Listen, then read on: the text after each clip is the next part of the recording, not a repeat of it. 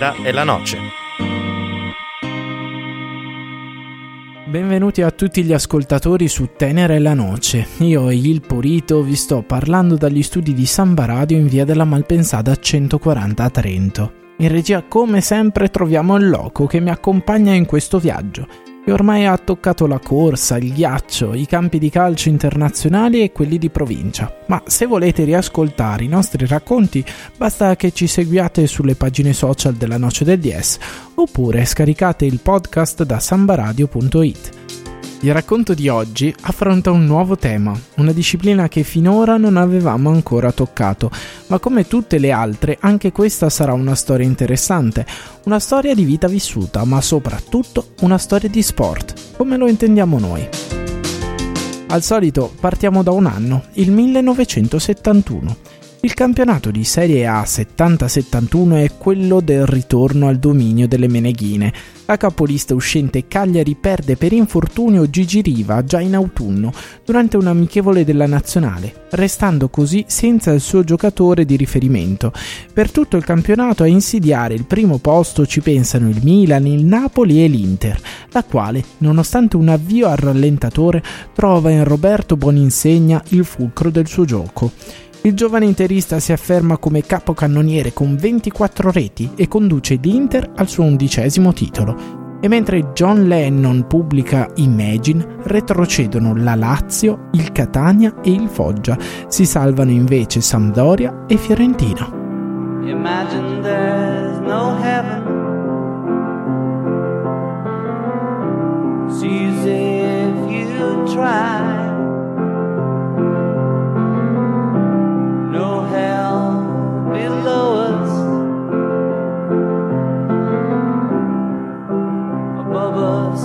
Sky.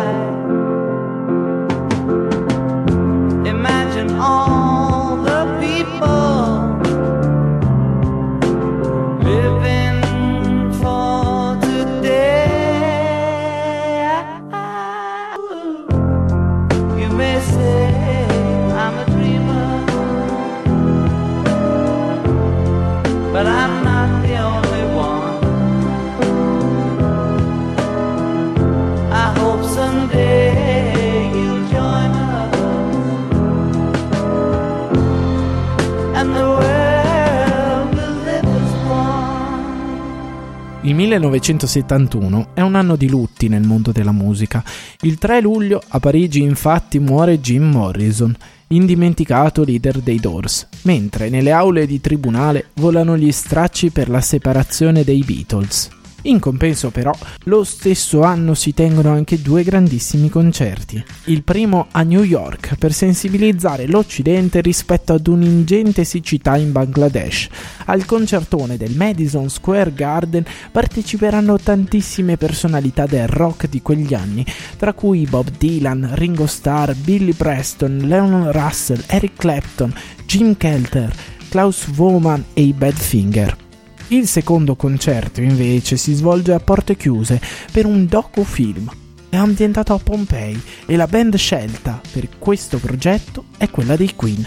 Ma non è solo la musica a caratterizzare il 1971. In quell'anno, infatti, la scienza e la tecnologia si uniscono per dare l'avvio al progetto Gutenberg, la scansione della dichiarazione di indipendenza degli Stati Uniti d'America fatta da Michael S. Hart è il primo tassello di un percorso che porterà al primo ebook della storia ma arriviamo al protagonista di questa puntata, che questa volta non è una persona, eppure nel 1971 ha già 21 anni.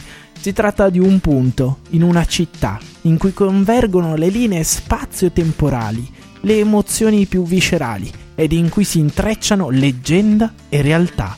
Il nostro protagonista vive nella periferia di una metropoli altisonante e come tutte le periferie è teatro di degrado e criminalità ed è farcita di alcol e droga. Eppure è un faro nella vita delle persone che ci gravitano attorno, è una bolla protettiva. Al di fuori di essa l'oscurità. All'interno semplici regole. 3 contro 3. Vince chi segna di più. Dentro l'arco il canestro vale 2 punti. Fuori dall'arco 3. Cari ascoltatori, tirate sui cappucci delle vostre felpe, allacciate le vostre scarpe da ginnastica e seguiteci tra la 155esima Street e l'ottava Avenue di New York City. In questa puntata vi racconteremo dell'Olimpo degli dei del basket di strada. Oggi parliamo di Holcomb Rooker Park e della più strabiliante partita mai avvenuta. Yeah, that's right. This cut goes out to all y'all that's been missing us for mad years. One love, yo. That's right, he's got game. PE 1998.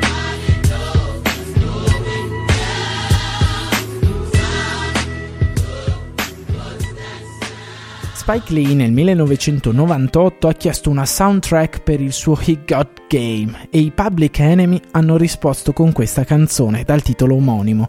Il basket e il mondo rap hip hop sono inscindibilmente legati, a maggior ragione se parliamo di street basket, dove nei campetti di periferia si gioca dribblando non solo gli avversari, ma anche la droga e la criminalità. Ed è così anche per l'Holcomb Rooker Park, che inizialmente è un playground come tanti nel quartiere di Harlem, due canestri, qualche panchina a mo' di spalti e reti metalliche tutto attorno. Ma quando Holcomb Rooker, un direttore sportivo di New York, nel 1948 diventa il responsabile di tutti i playground del distretto di Harlem, sceglie proprio quel playground per organizzare un torneo di street basket che diventa un appuntamento fisso. In poco tempo quindi diventa il guardiano del parchetto, il supervisore del campo ed una vera e propria guida per tutti quei ragazzi che agli inizi degli anni 60 vivono nella zona. Rooker si spende come può per quei giovani, fa di tutto per tenerli lontani dalla strada e dalla criminalità, fino a quando si spegne all'età di soli 38 anni. La sua memoria però rimane indelebile ed il playground prende proprio il suo nome. La scia di Holcomb Rooker ha intrecciato le vite di molti streetballer, tra cui quello che ad Harlem è conosciuto come il re, Earl the Goat, Manigault. Basta poco per approfondire la figura di Manigault, il re di Harlem, descritto sportivamente da innumerevoli libri e film. È una celebrità già a 13 anni per le sue doti di schiacciatore. Nel 1960 infatti partecipa all'All-Star Game per i migliori adolescenti di New York e schiaccia a 30 cm sopra il ferro del canestro, con sotto due giganti che avranno un futuro da leggende nell'NBA. Uno è l'MVP per eccellenza di Harlem, Connie The Hawk Hawkins, mentre l'altro è Louis Alcidor, ai più noto con il nome di Karim Abdul-Jabbar, l'uomo che ha segnato più punti di sempre nell'NBA. Sembra tutto scritto per Manigault, che ottiene anche la benedizione di Holcomb, che gli consiglia di andare a studiare nella Carolina del Nord, al Johnson C. Smith College, dove insegna il miglior maestro del basket, Bill McCullough. Tuttavia a Manigold piace far l'amore con la palla a spicchi tanto quanto con la dama bianca, e sarà proprio quest'ultima a bruciare le sue chance di carriera.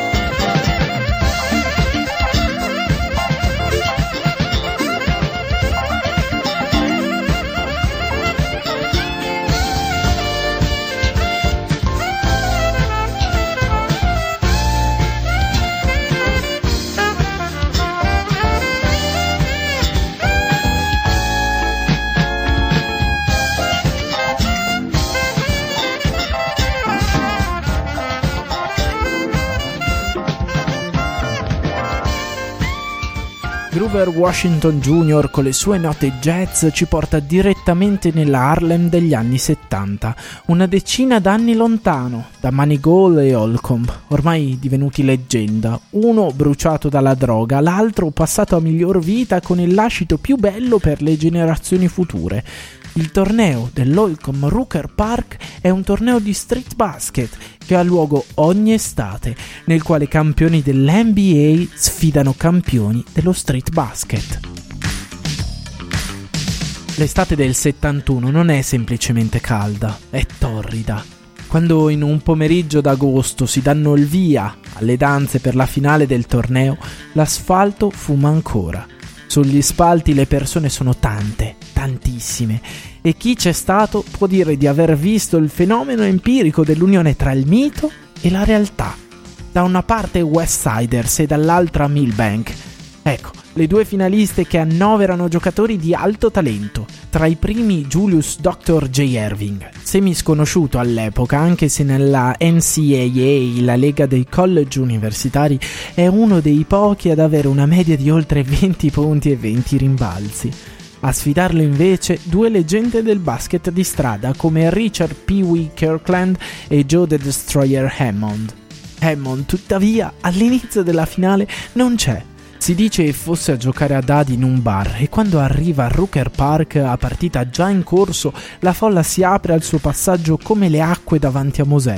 È una di quelle partite epiche che le memorie distorcono anche sul conteggio punti effettuati. C'è chi dice che The Doctor e The Destroyer fanno 40 punti a testa, chi dice che Dr. J ne fa solo 39 e Hammond 50. Sta di fatto che l'arena del park di New York bolle per ben tre tempi supplementari. Poi la vittoria dei West Sider e del loro dottore.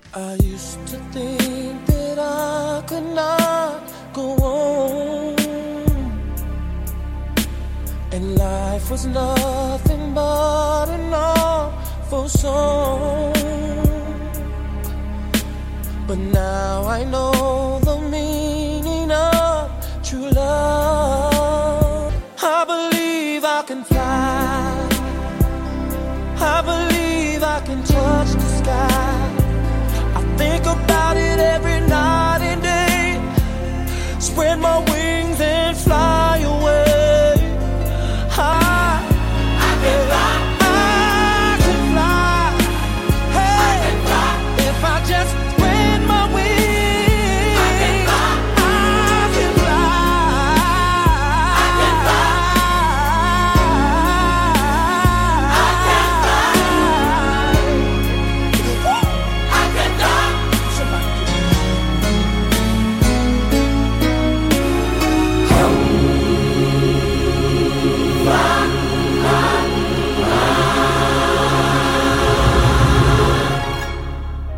potevamo non citare un'icona degli anni 90 e del mondo del playground come Air Kelly e la sua I Believe I Can Fly.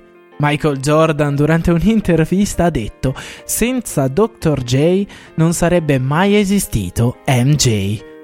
Ma in un mondo così controverso come quello del basket di strada, Julius Erving e Joe Hammond sono due facce della stessa medaglia.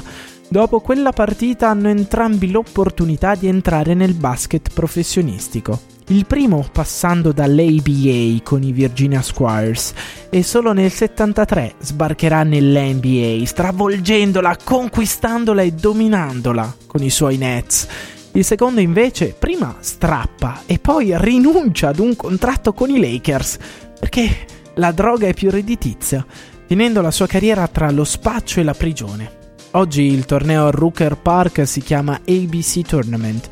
Dura ancora tutta l'estate ed è diventato un evento mediatico in cui le stelle della NBA si cimentano per curiosità o per sfida, sempre davanti a moltissimi occhi che si riuniscono attorno alle reti. Il playground più famoso di New York è diventato nel corso degli anni sempre più un simbolo di riscatto sociale, un mezzo importante per togliere dalla strada i ragazzi e farli sognare di poter calcare un giorno i campi del basket più importanti del pianeta, come nelle intenzioni di Holcomb Rooker.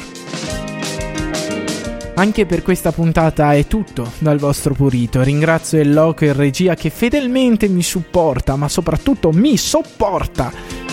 Noi vi auguriamo un buon proseguimento con la programmazione di Samba Radio e vi diamo appuntamento con la prossima puntata di Tenere la Noce per un'altra storia interessante, un'altra storia di vita vissuta, ma soprattutto una storia di sport, come lo intendiamo noi.